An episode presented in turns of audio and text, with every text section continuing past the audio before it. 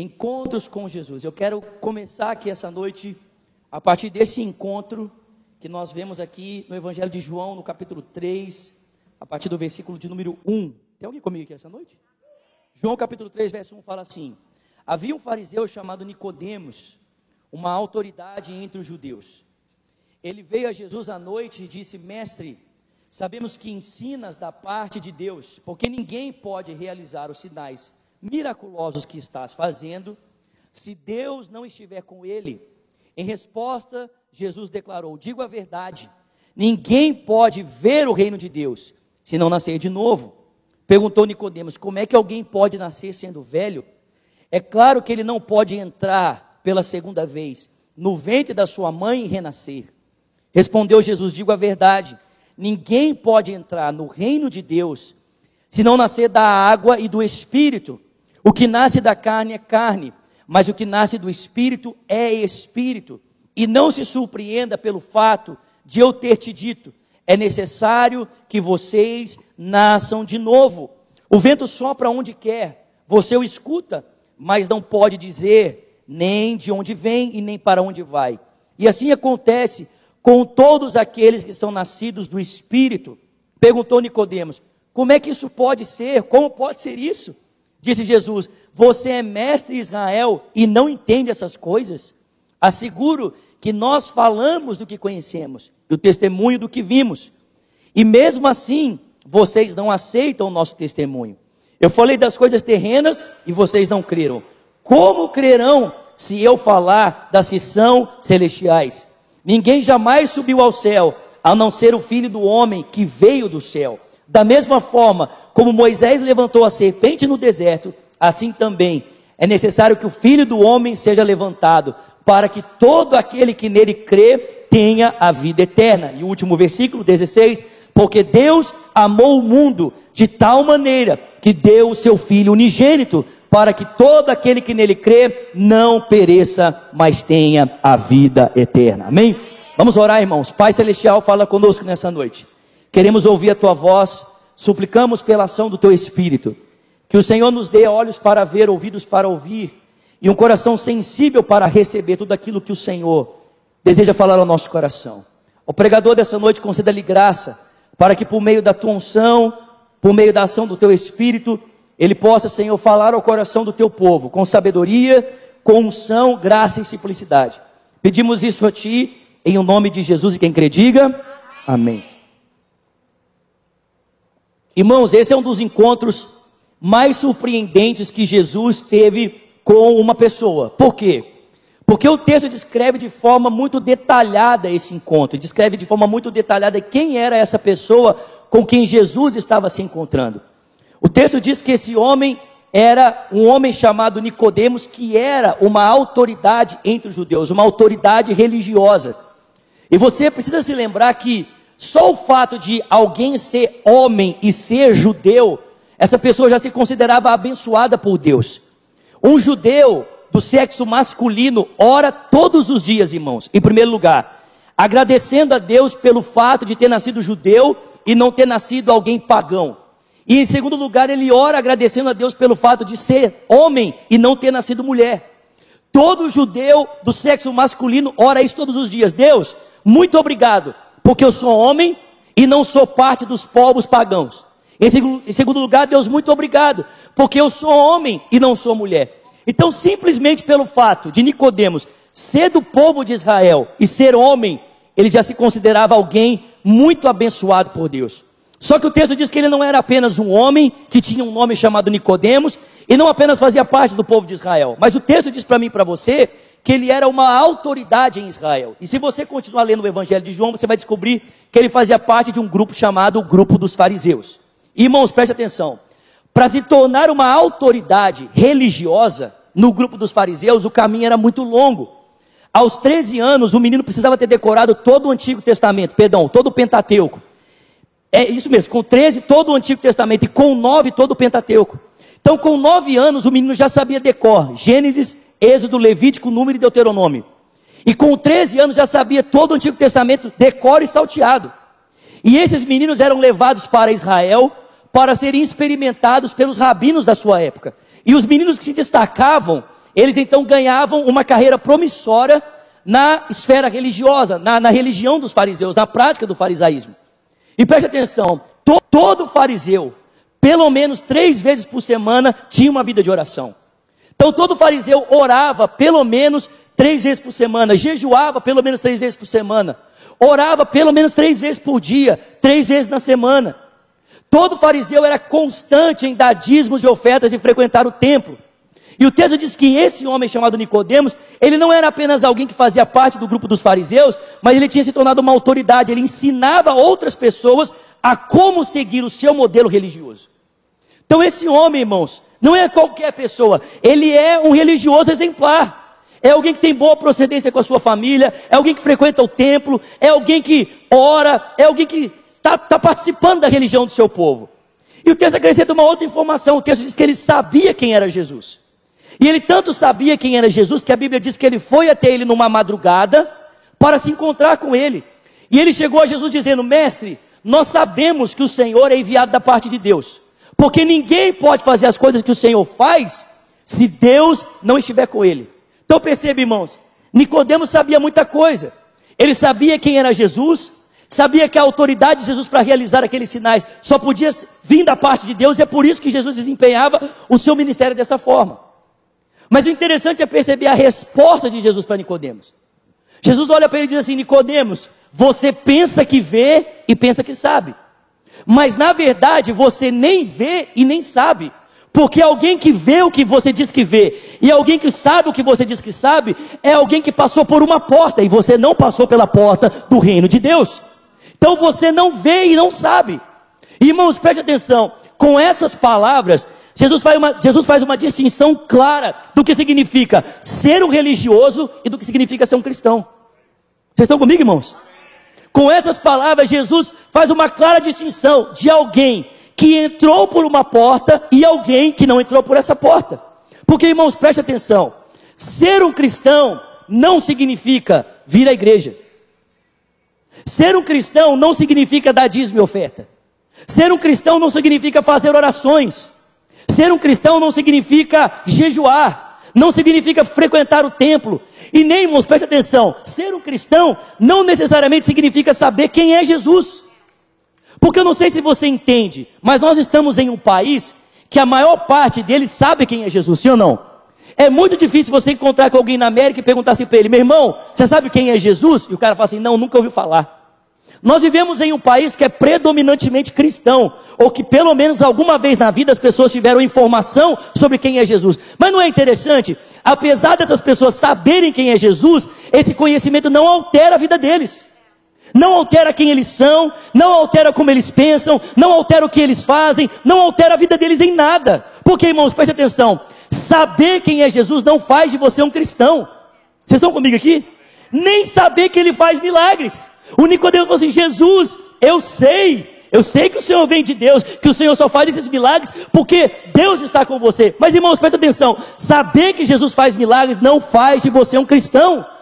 O que eu e você precisamos entender que o que faz de nós cristãos não é o conhecimento religioso, mas é um relacionamento com Cristo. Tem alguém comigo aqui essa noite? Pelo amor de Deus. Irmãos, preste atenção: a fé cristã não é um conjunto de regras e doutrinas, a fé cristã é o nosso relacionamento com Cristo. Você pode vir para a igreja, você pode dar dízimo e oferta, você pode saber quem é Jesus e pode até ter experimentado os milagres dele, mas se você não tem um relacionamento com Cristo, você não é um cristão. Eu e você somos apenas uns religiosos. Tem alguém comigo aqui, pelo amor de Deus? Estão entendendo, irmãos? Ser cristão tem a ver em estar em um relacionamento com Cristo. Sabe o que é engraçado, irmãos? Presta atenção. Eu não vou ler o texto para nós ganharmos tempo, mas presta atenção. Se você abrir o capítulo 4 do Evangelho de João, você vai ver uma outra pessoa que se encontrou com Jesus. Era uma mulher. Sim ou não? Lembra da mulher samaritana? Quem lembra da mulher samaritana? Era uma mulher samaritana. Qual é o nome dela, irmãos? A gente não sabe. O texto não diz. O texto descreve a nacionalidade dela. Ela era uma samaritana. E diferente dos judeus, os samaritanos eram um povo rejeitado por Deus. Eram pessoas que a sociedade olhava para eles e chamava eles de cachorros, de cães. Porque eles não eram judeus de raça pura, era um povo misturado. Então olha que loucura. Nós temos no capítulo 3 um homem chamado Nicodemos, amém? sabemos a nacionalidade dele, sabemos o nome dele. Um cara que se considera abençoado só por ser judeu, fazer parte do povo de Deus e por ser homem. No capítulo 4 nós temos uma mulher que é samaritana, faz parte de uma nacionalidade completamente rejeitada. O nome dela nós não sabemos e é uma mulher. Interessante isso, né? O Nicodemos vai encontrar com Jesus de madrugada. A mulher vai encontrar com Jesus meio-dia. E o resultado da conversa de Nicodemos com Jesus é um religioso que vai embora para casa com muitas interrogações, mas sem resposta. O resultado do encontro da mulher samaritana com Jesus é que ela não apenas se converte, mas leva uma cidade inteira aos pés de Jesus. Por quê, irmãos? Porque cristianismo não tem a ver com um conjunto de regras e doutrinas, mas tem a ver com um relacionamento com Jesus. Jesus estava dizendo para Nicodemos, Nicodemos, tudo isso que você sabe de religião não significa nada para o reino de Deus. Não significa nada para o relacionamento comigo. Ou você se expõe ao relacionamento comigo para ter a sua vida transformada, ou você vai continuar um religioso da porta para fora observando o reino de Deus à distância. Vocês estão comigo, irmãos? O texto diz, o texto diz que Jesus fala para ele, Nicodemos, você não viu, você não passou. Você precisa nascer de novo. Aí o Nicodemos fala para Jesus: Como é que pode um homem velho entrar no ventre da sua mãe e tornar a renascer? E Jesus responde assim para ele: Nicodemos, você precisa nascer da água e do espírito. Porque o que nasce da carne é carne, o que nasce do espírito é espírito.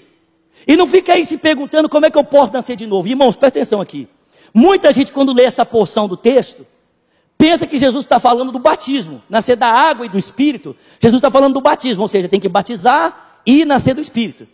Só que, irmãos, a conversa não tem nada a ver com o batismo aqui. O que Jesus está falando com água e espírito é outra coisa, amém?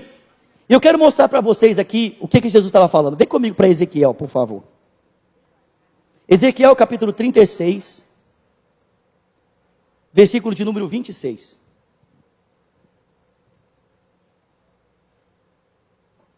Ezequiel, capítulo 36, vamos ler aqui a partir do versículo 25. Ezequiel 36, versículo 25. Vocês estão comigo, gente? Pessoal da internet, digita aí, vocês estão comigo? Aleluia. Ezequiel 36, 25 fala assim: olha isso. Aspergirei água pura sobre vocês, e vocês ficarão puros. Vou purificar vocês de todas as suas impurezas e dos seus ídolos. Darei a vocês um coração novo e porei o meu espírito, ou porei um espírito novo em vocês. Tirarei de vocês o coração de pedra e em troca darei um coração de carne e colocarei o meu espírito dentro de vocês e os levarei a agirem segundo os meus decretos e a obedecer fielmente as minhas leis. Irmãos, preste atenção, quando Jesus fala para Nicodemos, Nicodemos, você precisa nascer da água e do Espírito, o que, é que ele estava falando? Ele estava falando dessa promessa, de um tempo em que Deus lavaria o seu povo com água pura para que o povo fosse limpo, de um tempo em que Deus de fato iria purificar o seu povo, mudar o coração deles, colocando neles um novo coração e o seu espírito dentro deles, para que esse povo pudesse andar segundo as leis de Deus e segundo os mandamentos de Deus. Está entendendo, irmãos? Em outras palavras, Jesus estava dizendo assim para Nicodemos: Nicodemos, o que eu vim fazer por vocês, ou o que eu vim fazer em vocês, é aquilo que o próprio Deus prometeu. Eu vou limpar vocês definitivamente. Eu vou mudar o coração de vocês definitivamente. E vou colocar o meu espírito em vocês. Vocês estão entendendo, irmãos? Só que a pergunta é: essa função de limpar, de lavar, era exercida por um personagem no Antigo Testamento. Quem que era a pessoa que se levantava no meio do povo para aspergir água sobre o povo para que o povo fosse lavado? O sacerdote. Era o sacerdote, irmãos, que se levantava com água e jogava água nas pessoas para que elas fossem purificadas do seu pecado depois de um sacrifício ter sido oferecido.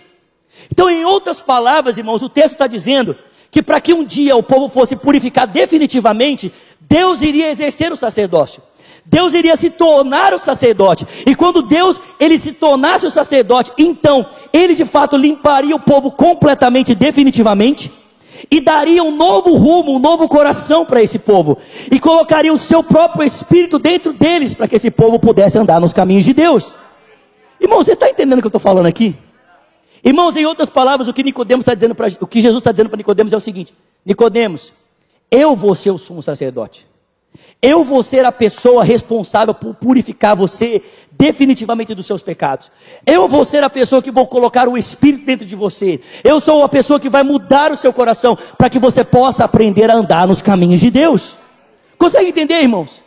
Essa obra, irmãos, não seria realizada pelo próprio Nicodemos ou pela força humana, seria realizada pelo próprio Jesus e pela ação do seu Espírito.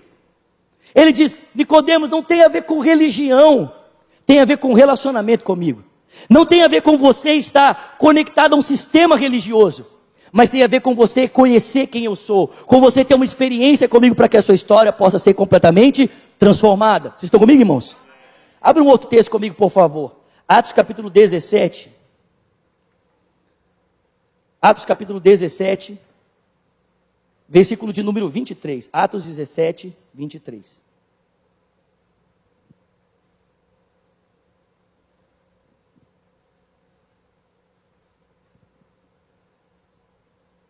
Atos capítulo 17, a partir do, 20, do, versículo 23, diz assim: Vamos ler um pouquinho antes. Então Paulo levantou-se na reunião do, do Areópago e disse: Atenienses, vejo que em todos os aspectos vocês são muito religiosos. Porque andando eu pela cidade, observei cuidadosamente seus objetos de culto e encontrei até um altar com uma inscrição ao Deus desconhecido. Ora, o que vocês adoram sem conhecer é o que eu anuncio a vocês. O Deus que fez o mundo e tudo que nele há é o Senhor dos céus e da terra, e não habita em santuários feitos por mãos humanas, não é servido por homens, como se necessitasse de algo, porque ele mesmo dá a vida, o fôlego de vida a todas as coisas. Ele fez de um só homem todos os povos para que povoassem a terra, tendo determinado os tempos anteriormente estabelecidos e o lugar exato em que deveriam estar. Deus fez isso para que os homens o buscassem e tateando talvez pudessem encontrá-lo, embora ele não esteja longe de cada um de nós. Tem alguém comigo aqui? Versículo 28. Porque nele vivemos e nos movemos e existimos como disseram alguns dos nossos poetas, somos também dele descendentes. Irmãos, preste atenção: o que, que é nascer de novo? O que é, que é estarmos em um relacionamento com Cristo? Olha o que Paulo diz.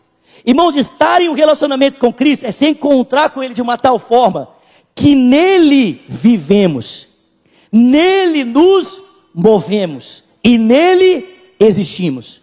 Esse é o sentido, irmãos, de nos encontrarmos em Cristo, de estarmos em um relacionamento com Ele. É vivemos a partir dele, amém? É existirmos a partir dele, é nos movermos a partir dele. Consegue entender o que eu estou falando? Irmãos, não tem a ver com religião, tem a ver com Cristo, com estar em um relacionamento com Ele e viver, se mover e existir a partir dele. É isso que Deus nos chamou para viver. É, é dessa forma que o Espírito Santo quer que a gente exista, que a gente se mova, que a gente se relacione com o mundo a partir de quem é Cristo Jesus. Amém, irmãos?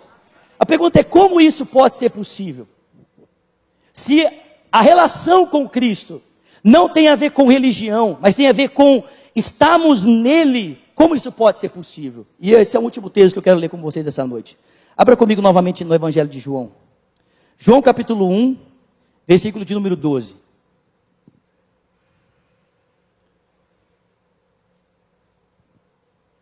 João capítulo 1, vamos ler a partir do versículo 11 aqui. João 1, verso 11 e 12 diz assim: Veio para o que era seu, mas os seus não o receberam.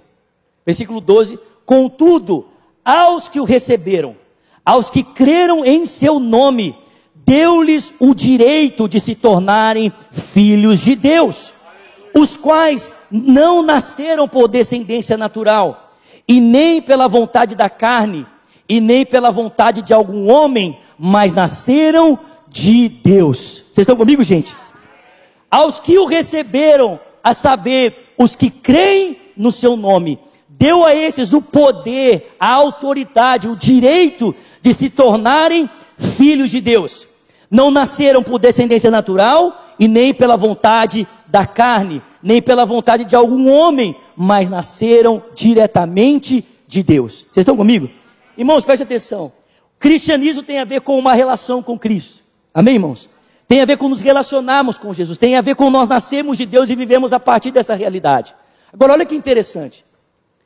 Todo mundo aqui já viu um bebê nascer, sim ou não? Minha esposa está grávida, meu bebê nasce em outubro. E bom, olha que loucura. Que tipo de vontade você teve sobre o seu nascimento?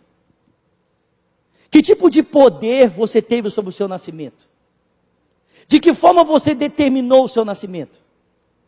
Nenhuma. Concorda comigo? Sim ou não, irmãos? Nós não temos nenhum tipo de poder sobre o nosso nascimento. Nós não podemos determinar quando ele vai acontecer, não podemos determinar quando ele se tornou realidade, não podemos fazer nada. A única coisa que nós podemos fazer a respeito do nosso nascimento é nascer. Nós só podemos nascer, amém, irmãos? Perceba, queridos, em outras palavras, o que João está dizendo para mim e para você é que a respeito da obra que Deus tem que realizar em nós, nós não podemos fazer nada. Nós só podemos fazer uma coisa: nós só podemos confiar que Cristo é poderoso para fazer aquilo que ele disse que pode fazer. É isso que João está dizendo, irmãos. Aqueles que nascem de Cristo são aqueles que confiam nele, aqueles que acreditam no seu nome. E esses não nascem pela vontade da carne, não nascem pela vontade humana, não nascem pelo seu próprio esforço, mas eles nascem de Deus. Ou seja, essas pessoas precisam acreditar que Cristo é suficiente para fazer aquilo que ele prometeu que diria que fazia, queria fazer. Amém, irmãos? É isso. Essas pessoas confiam veementemente que Cristo é suficiente para realizar a sua obra e por isso depositam a sua confiança nele. Se nós queremos viver a partir dessa realidade, não da religião, é óbvio, irmãos, que quando a gente se torna cristão e passa a nascer com Cristo, Cristo muda a nossa vida, amém, queridos? E nós passamos a ter hábitos diferentes, passamos a ter comportamentos diferentes, valores diferentes, mas preste atenção, não é porque uma pessoa tem valores diferentes que ela é uma cristã. Não é porque ela frequenta a igreja que ela é uma cristã. Ser cristão é estar em um relacionamento com Cristo, é nascer de Deus, é nascer da obra do Espírito, é confiar que Cristo é poderoso para fazer aquilo que Ele diz que pode fazer nas nossas vidas. Isso é nascer de novo. E é obviamente que essa, esse novo nascimento, essa transformação, provoca uma vida completamente diferente na nossa história, na nossa realidade. Amém, irmãos? E a pergunta que eu queria fazer para você essa noite é essa. Você é um religioso ou você é um cristão? É isso. Basicamente é isso. Você é um religioso ou você é um cristão? Você é alguém que de fato caminha com uma experiência com Cristo ou você é alguém que assimilou os hábitos da religião? Você é alguém que de fato tem uma nova vida pulsando dentro de você ou você é alguém que assimilou os hábitos de, do, do evangelicalismo, do, do evangelho? Porque, irmãos, preste atenção, nós podemos estar como Nicodemos. Nós podemos estar nessa posição. Eu acho que sei, eu acho que vi, eu acho que entrei. E na verdade Jesus está olhando dizendo assim: o que você precisa nascer de novo. Você precisa ter uma experiência comigo. Você precisa se entregar a mim e acreditar que eu sou suficiente para transformar a sua história, sou suficiente para transformar a sua vida. Porque, irmão, se nós fizermos isso, de fato a nossa história vai ser mudada. Amém? As pessoas olharão para nós e verão Cristo em nós. Não verão apenas a religião em nós, mas verão Jesus em nós. Esse é o primeiro encontro de Jesus que eu queria tratar com vocês. O encontro de Jesus com o religioso. Dizendo para ele: olha, religião não é suficiente. Você precisa de fé cristã de verdade. Relacionamento genuíno comigo. Amém, irmãos? Você pode ficar de pé no seu lugar, por favor.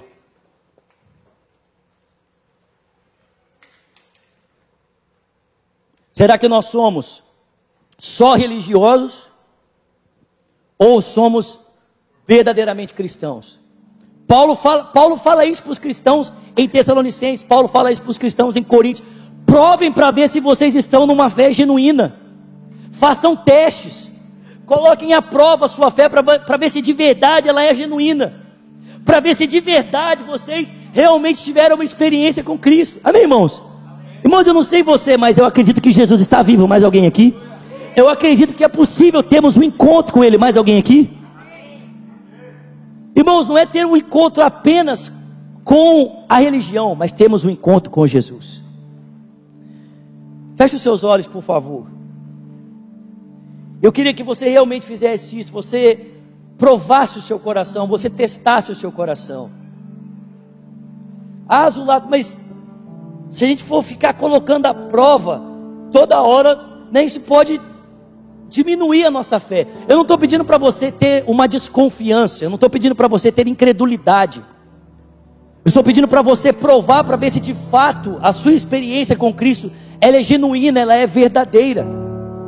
Para você testar até que ponto realmente você conhece a Cristo, você teve uma revelação de quem é Jesus. Uma revelação que mudou a sua história, mudou a sua vida, fez você experimentar de limpeza, transformação e uma consciência a partir da qual agora você pode viver a partir dele, você pode viver com ele. Pai, nessa noite, em nome de Jesus, eu quero pedir ao Senhor que o teu espírito sonde o nosso coração. Quero pedir ao Senhor, Pai, que o teu espírito, nesse momento daqueles que estão aqui, daqueles que estão conosco online, teu espírito sonde os nossos corações. Pai, nós não queremos estar enganados. Não queremos estar caminhando como religiosos, pensando que somos cristãos. Pai, nós não queremos, nós não queremos estar é, como gente que pensa que tem algo genuíno e na verdade o que nós temos é algo falso, é, é fake, não é de verdade. Nós não queremos estar como Nicodemos. Nós queremos de fato uma experiência real, genuína e verdadeira contigo uma experiência profunda com Jesus. É por isso, Pai, que eu te peço nessa noite, que todos aqueles que estão aqui, talvez como Paulo, Senhor, com os escamas nos seus olhos, pela internet, ó Deus, pensando que tem algo genuíno, eu peço ao Senhor, tira as escamas dos nossos olhos, faça-nos enxergar a verdade porque o Senhor pode nos dar aquilo que é genuíno, o Senhor pode nos dar aquilo que é verdadeiro, quando nós depositamos toda a nossa vida nas tuas mãos, quando nós confiamos que o Senhor pode fazer em nós e por nós aquilo que nós não podemos fazer em si mesmos, por nós mesmos, Pai. Nós te pedimos isso nessa noite, te pedimos isso, Senhor, juntamente aqui, pela nossa casa, pela nossa família, pelos nossos filhos, pelos nossos irmãos, pelos nossos amigos Abre os nossos olhos, Pai. Abre os nossos olhos e leva-nos a enxergar a realidade, a verdade. Leva-nos a enxergar Jesus e temos a nossa vida transformada por Ele. Faça isso, nós te pedimos, para a glória do Teu nome. Coloque suas mãos sobre o seu coração, por favor. Feche os seus olhos. Sabe, irmãos, nascer de novo não tem, não tem a ver apenas com fazer uma oração. Não tem a ver com simplesmente colocar a mão no coração e fazer uma oração. Nascer de novo tem a ver com realmente depositar a sua vida nas mãos de Jesus. E eu sei que nós podemos fazer isso através dessa oração. Mas não pode ser simplesmente essa oração. Tem que ser uma decisão de realmente colocar a nossa vida toda nas mãos dele. Com palavras de entrega colocamos toda a nossa confiança, toda a nossa vida nas mãos dele. Com suas duas mãos sobre o seu coração, ore comigo dizendo: Senhor Jesus, diga nessa noite, eu te entrego a minha vida. Diga, eu reconheço que preciso de ti, que eu sou um pecador e preciso do teu perdão, da tua graça, da tua misericórdia. Diga, Jesus, recebe a minha vida eu me rendo ao Senhor, eu me entrego ao Senhor. Ore também dizendo: E eu, Jesus, que um dia andei nos teus caminhos, mas eu me desviei. Nessa noite, arrependido, eu volto, na certeza de que o Senhor me recebe. Com seus olhos fechados, suas duas mãos sobre o seu coração. Se você está comigo pela internet, fez essa oração pela primeira vez e de fato o Espírito Santo está tocando o seu coração e você está entregando a sua vida a Cristo para sempre, para sempre. Eu quero que você digite para mim hashtag Eu quero um novo começo. Digita para mim na sua tela hashtag Eu quero um novo começo. Nós temos moderadores aí. Queremos orar com você, queremos orar por você. E se você está aqui nesse auditório e fez essa oração pela primeira vez, dizendo: Eu quero entregar minha vida a Jesus do lado, eu quero de fato pertencer a Ele, eu quero orar com você, eu quero orar por você. Se você é essa pessoa que quer receber essa oração, eu queria que sem constrangimento você levantasse uma das suas mãos, porque eu quero conhecer você e quero orar por você. Existe alguém aqui hoje que diz: Eu quero entregar minha vida a Cristo. Alguém que diz: Eu quero voltar para Jesus. Levanta bem alto uma das suas mãos. Nós queremos orar por você, queremos orar com você. Aleluia. Pai, muito obrigado pela tua palavra que foi semeada nessa noite.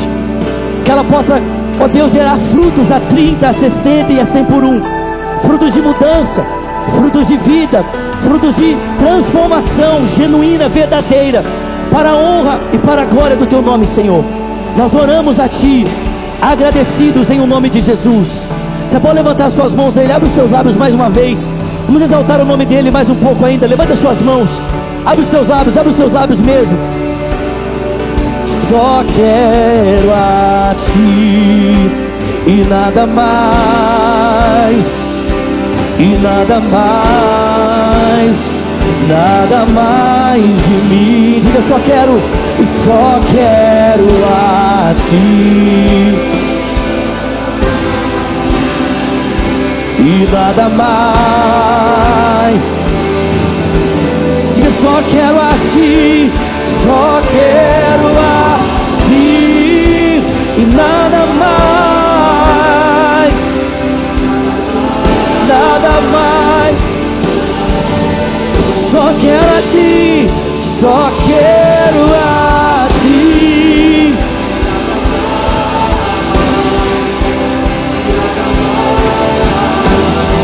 Nada além de Ti, só quero a Ti e nada mais.